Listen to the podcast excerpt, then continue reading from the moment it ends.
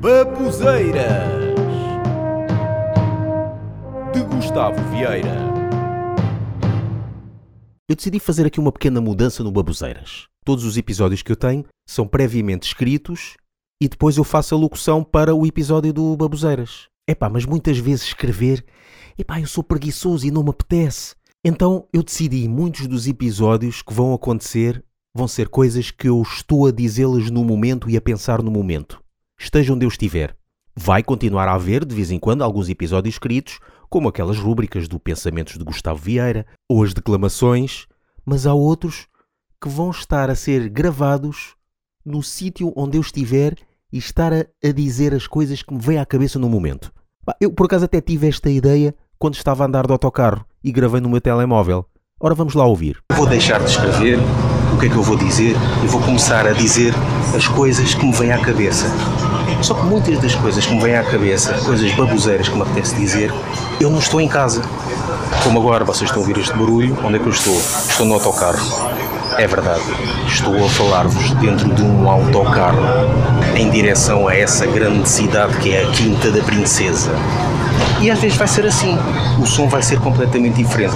Às vezes posso estar a dizer uma baboseira com um bom som dentro do meu estúdio, às vezes posso estar a dizer dentro de casa, mas através do telemóvel, outras vezes como aqui no autocarro, outras vezes no meio de um concerto de heavy metal. Epá, onde der. Até porque o estar a escrever para um podcast está-me a fazer a não ter podcasts regulares. Epá, o meu podcast dura para aí, cada episódio dura para aí 3 minutos. Eu devia ter 3 minutos todos os dias. Isso é que era o ideal. Mas não. Eu decidi fazer, por enquanto, ainda continuo, o meu podcast 3 minutos por semana, o que é muito pouco. Só que agora até já estou a fazer 3 minutos por mês. Este podcast passa na Rádio Utopia. Na Rádio Utopia, todas as semanas passa o podcast, mas para quem ouve a partir de lá, já tem notado algumas repetições.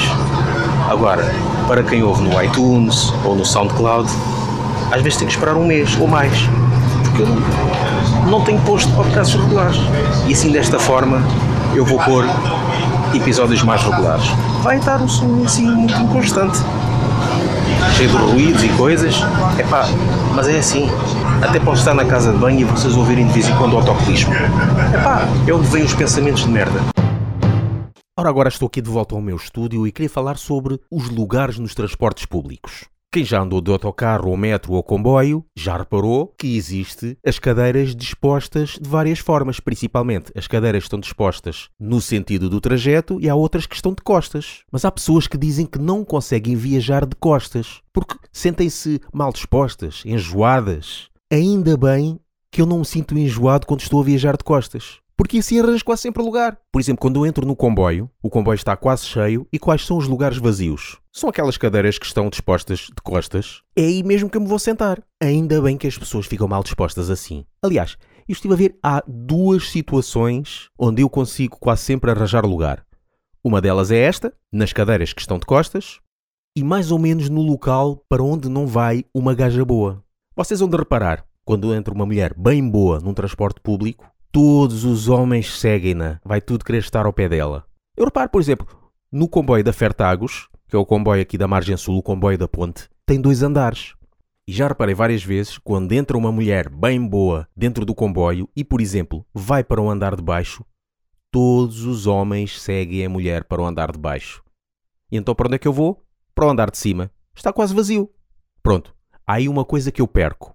Perco o facto de poder seguir a mulher e estar a olhar para ela que nem um tarado, como todos os outros homens. Mas pronto, mas pelo menos estou noutro local, não lavo bem a vista, mas estou descansadinho. Isto também serve para as mulheres quando entra um homem giraço.